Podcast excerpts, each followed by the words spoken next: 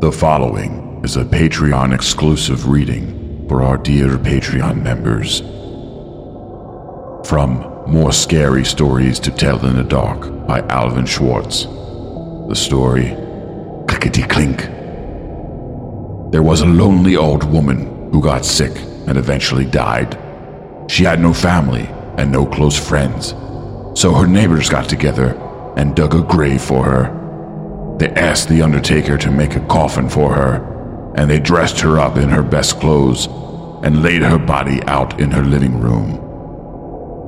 When the old woman died, her eyes were wide open, staring at everything and seeing nothing. This disturbed the neighbors so much that they found two shiny silver coins on her dresser and put them on her eyelids to keep them closed. As was tradition at the time, the neighbors lit some candles and sat up with her corpse so that she would not be alone. The next morning, the gravedigger arrived to collect her body and take it to the cemetery. When he was about to start digging the grave, he opened the coffin and peered inside. When he saw the silver coins covering her eyes, he immediately snatched them and stuffed them into his pocket. Looking down at the dead woman, a chill ran down his spine. Her wide open eyes seemed to be staring up at him, watching him as he stole her silver coins. It gave him a creepy feeling, so he grabbed a hammer and quickly nailed the lid on the coffin shut. Then he buried her as fast as he could. When the gravedigger got home, he put the two silver coins in a tin box and shook it listening to the rattling sound. Try as he might, he couldn't forget those eyes staring at him. He placed the tin box on his mantelpiece.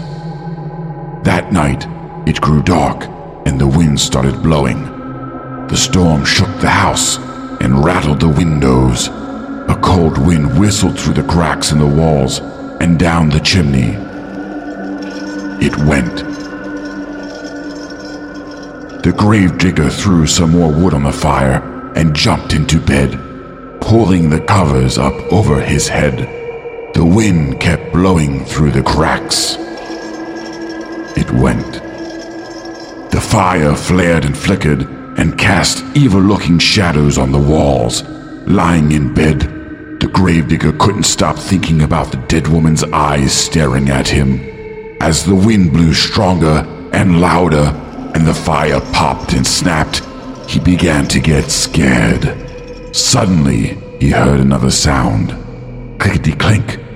Clickety clink it went. Clickety clink. Clickety clink. It was the silver dollars rattling in the tin box. Hey! shouted the gravedigger. Who's stealing my money? But all he heard was the wind blowing and the flames flaring and flickering and snapping and popping and the coins going clickety clink, clickety clink. Shaking with fear, he flung off the covers and sat up in bed. Looking around, he couldn't see anything. He leapt out of bed and barred and chained the door. Then he went back to bed, but his head had barely touched the pillow when he heard clickety clink, clickety clink. Then he heard something way off in the distance it was a voice crying, money? Give me my money. And the wind blew. And the fire flared and flickered, and snapped and popped, and the coins in the tin box went clickety clink, clickety clink. The gravedigger was really scared. He got out of bed again and piled all the furniture against the door, and he got out a heavy iron skillet over the tin box, jumped back into bed, and covered his head with his blankets. But the money rattled louder than ever. The way off voice cried, Give me my money. I want my money. And the wind blew and the fire flared and flickered and snapped and popped, and the gravedigger shivered and shook and howled out loud. Oh, Lordy, Lordy. Suddenly the front door flew open and in walked the dead woman. Her eyes were wide open, staring at everything and seeing nothing, and the wind blew and the money went clickety clink, clickety clink, and the fire flared and flickered and snapped and popped, and the ghost of the dead woman cried, Oh, Where's my money? Who took my money? And the gravedigger moaned, Oh, Lordy, Lordy. and the gravedigger watched in horror as the woman came closer and closer, her hands groping in the air. It was as if she could hear her silver coins in the tin box going clickety clink, clickety clink. Her cold dead hands groped around trying to find it. The wind went, and the money rattled clickety clink, clickety clink, and the fire flared and flickered and snapped and popped, and the gravedigger shivered and shook and moaned, Oh, Lordy, Lordy. and the woman cried, Give me my money. Who's got my money? and suddenly she jumped on the man and screamed, You've got my money.